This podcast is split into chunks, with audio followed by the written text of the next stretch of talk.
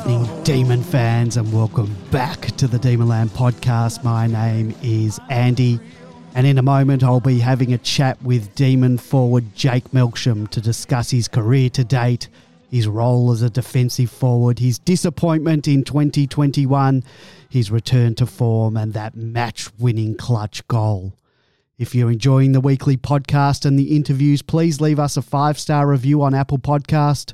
The reviews help boost the podcast and help more people find the show and in turn get more people listening. You can follow us on Facebook, Instagram, Twitter, or Threads. Just search for Demonland. In addition to the podcast being available on Apple, Google, Spotify, SoundCloud, or through your preferred podcasting app, the Demonland podcast is also available to be watched and listened to on YouTube. Just search for Demonland Podcast to find our channel and would appreciate it if you could like our videos and subscribe to the channel. If you love talking about the demons, you can head on over to demonland.com to chat with other D's fans from across Australia and around the world. The Demonland podcast will return live on Monday night at 8:30 p.m. So join us then at demonland.com. But first, Jake Melksham. Our guest tonight uh, was drafted at pick number 10 by the Essendon Football Club in the 2009 National Draft. He made his AFL debut for the Bombers in 2010 and was awarded with an AFL Rising Star nomination. After six seasons and 114 games at Windy Hill, he was traded to the Melbourne Football Club during the 2015 trade period.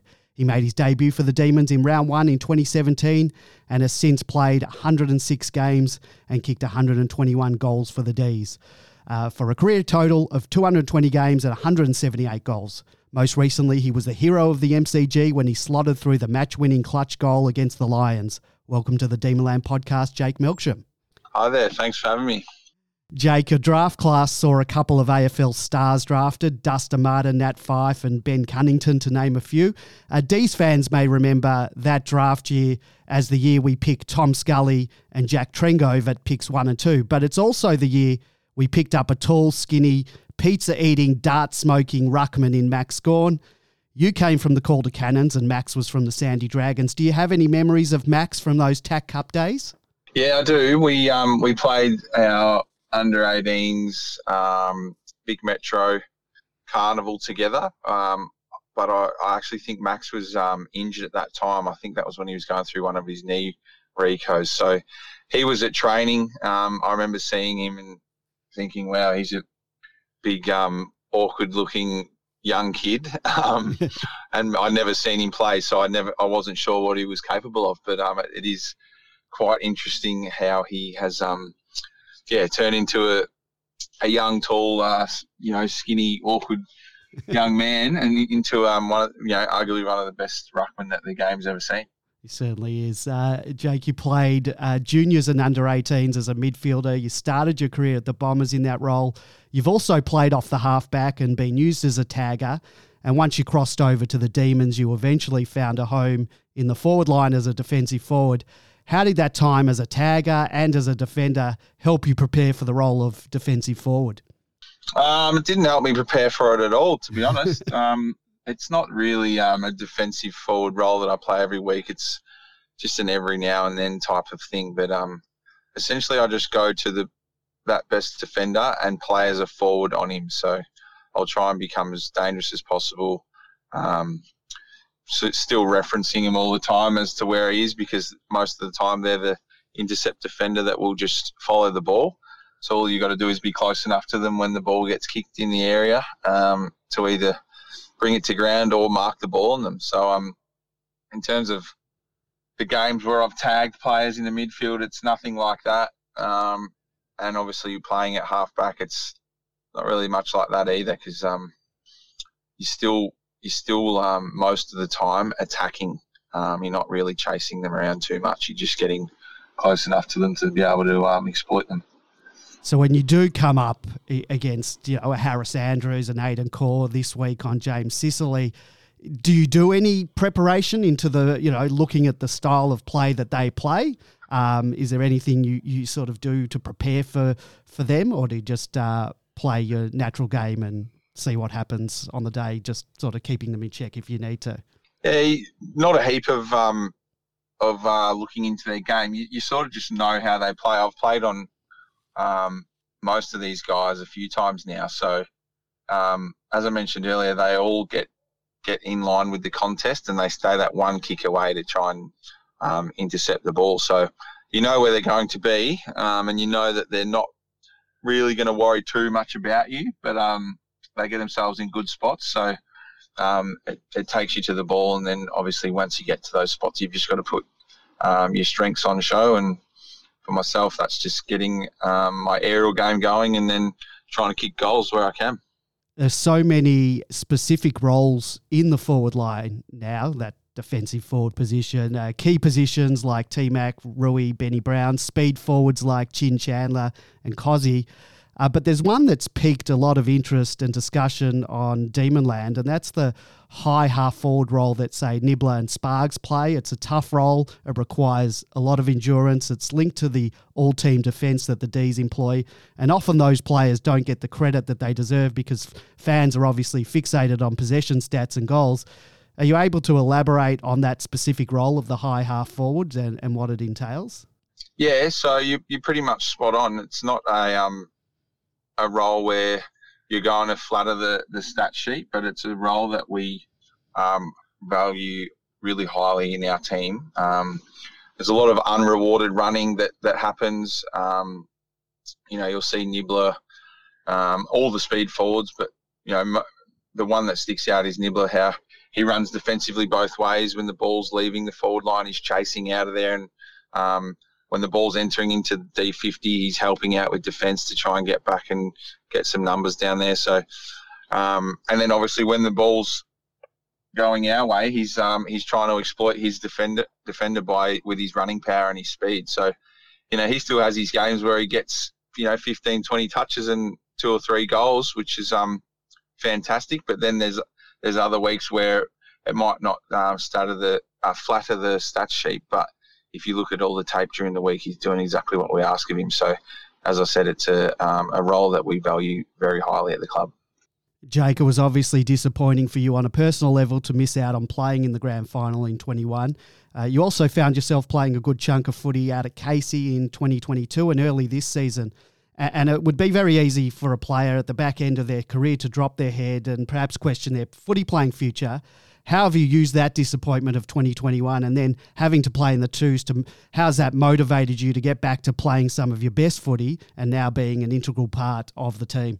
Yeah, obviously it's not it's not a place. Um, no disrespect that you that as an AFL player, you know, having played for 14 years now, it's not a place that you want to frequent. Um, but I understand uh, there's been times where I've I've been there through um, lack of opportunity or through not fitting into um, the forward line dynamic, or you know even at times when you haven't been playing great, um, that you can spend extended periods of time down there. But um, yeah, I'm obviously I'm a I'm a big boy. I'm a man. I've played played this game for 14 years. I'm one of the senior players, and um, I've still got to um, go out there and give my best and, and lead the younger boys and um, you know impart as much knowledge on on on them as I can where possible, and and help coach my younger teammates. So um, there's still lots that you can take out of it, um, and obviously trying to making sure that your form's at at a good level to be able to be picked when um, when the opportunity arises, which is what's happened last year late at the back end of the year and then obviously again this year with some some injuries so um, it's all all well and good to um, you know, not be in the team and be disappointed about that. But you've still got to make sure that um, that your form warrants selection when the, the opportunity rises, which is which has happened for me. And were there any changes that you made specifically to your game that, that led to the current run of success you've been having? No, not really. Um, I've just yeah, I've been chipping away each year trying to improve. The, the thing that you can still do, no matter how old you are, each year is improve. And um, I wouldn't say that any one particular area has improved in my game, but it's just little bits here and there that um, have helped me um, along the way in with my forward craft and, and the way that I play as a forward. So each year you can just prove, improve marginally in certain areas, and um, yeah, obviously some games you can have some big games, other games you can be quiet but still have impact. It's it's um yeah, just you got to just stick to task and um, put your best foot forward each week the D's forward line this season has never had the opportunity to be settled, be it through injury or form. You were given the massive opportunity when Bailey Fritsch went down with a foot injury to take that medium forward spot. And full credit to you, you've made that position your own. You're kicking goals, winning games off your own boot, taking the scalps of some of the best intercept defenders. We're getting to the business end of the season. There's not much time to experiment. Bailey is on the cusp of return. Tom McDonald's putting his hand up at Casey. Rui's uh, locked down the number one tall spot. Joel Smith is being swung forward and back in a hybrid tall to medium role. How do you envision the makeup of our forward line to look come finals, particularly in the tall to medium department? And can you and Bailey work together and complement each other in the same team? Yeah, for sure. Um, we've we've had looks at this before. You know, we played the back end of the year last year, myself and Bailey. Um, we've gone with um, you know just one tall at certain times and the rest are you know hybrids and smalls. Um, we've done that in the preseason and that's looked really good. So um, yeah, I would imagine Bailey comes into the team when he's fit, whether that's um, this week or the first final. I'm not too sure yet. I think he's got some some uh, some tick, ticking off of some training that he has to do. Um, but yeah, it's uh, certainly going to be a handful for for some teams. I think when you've got Bailey down there. Christian Petracca is going to be down there. Um, is playing some really good footy for a kid that's only 20, 21 years old, um, launching at the ball and, and um, taking out a fair few defenders as he does that. So um, I think, yeah, the way that it's looking at the moment is really dynamic and dangerous. Our defenders seem to be a real tight unit. Uh, they're ably captained by Jake Lever and Steven May. Their cohesion has been helped this season by the back six and seven being pretty much settled for the majority of the year. And as mentioned, our, our forward line has been decimated with injuries to T-Mac, Benny Brown, Fritter, and more recently Petty. We just haven't been able to get much continuity in terms of personnel rolling through that line. Uh, in terms of leadership down forward, have you taken the mantle, being the most uh, senior player down there? And are the forwards as tight a knit group as the defenders appear to be? Um, I would say um, we're we're a fairly tight knit group. I think um, each end of the either end of the ground, it's it's a different kind of vibe. Um, the defenders rely on each other um, to defend as a unit uh, against that forward group, and it's we, you know we call it life and death down there. There's a, a certain type of desperation that they play with. I'm not saying that we don't play with that type of desperation as a forward group, but um, when the ball's down there, it's a little bit more creative. It's a little bit more, um, you know, putting your strengths on show. It's a bit more flair. Um, and the, the, defenders are, you know, they're really defending as a tight knit group, and we also do that as a forward group when the ball's down there. We're we're trying to defend and lock the ball in there as as much as possible. Um, so I would say yes, we're we're a very tight knit group led by our coach Greg Stafford. Um, and to answer your other question about the leadership role, yeah, it's sort of just, um, you know, naturally I'm, I'm, one of the the older players, the most experienced in our in our club. Um, and you yeah you would think that um, someone like myself would be um, you know putting all, all of their leadership skills and, and um, roles on show each week to try and help the group and particularly help some of the younger guys like Jacob Van Rooyen and you know Joel Smith's pretty new to the role. Um, we got some some other young young kids down there, Cozzy and Chin. So yeah, as much um, coaching and, and help as possible is what I'm doing. Accuracy for goal has been an issue for the D's in the past couple of seasons. Early in the year, we looked to have fixed up this area of the game, but then we went through a period where we couldn't hit the side of a barn. It's been well reported that Choco Williams was working on that aspect of our game during the preseason. Did you go through the Choco Williams goal kicking academy? Uh, he does our goal kicking and is our coach. So we, yeah, we work with him every week on all sorts of kicks. And in, in terms of your own uh, goal kicking routine, uh, you don't mind the snap from the boundary. We've seen a number of miraculous goals from you from impossible angles. You were also able to kick a beautifully straight drop punt clutch goal under the most extreme of pressure. And I'll talk more about that just in a moment. When lining up for goal, when do you make that decision to kick around the corner? When when do you go for the drop punt. And I'm not talking about the hard on the boundary ones or the ones on or close to the 50 metre line, more, more so within the 50 to 30 metre range, perhaps on a slight angle. How do you make that decision of a snap or a drop punt? Oh, probably anything inside 30 is a snap. Um, and yeah, 35 plus is a drop punt for me. So um, yeah, it's all about just practicing those types of kicks at training so that when you get um, the ball in that area, you know what sort of routine you're going to go to. And finally, Jake, uh, take us through that match winning goal against the Lions and not just the kick for goal. The mark was just sensational too. You ran full pelt in front of Harris Andrews. It took a two bite mark coming from behind over Cozzy and his opponent uh, from a rainmaker kicked in by Gus. Take us through the marker and what was going through your mind as you're taking the kick. How did you drown out the noise from the crowd? How do you focus on kicking the goal with all the nerves that must come with the pressure of the kick to win a game?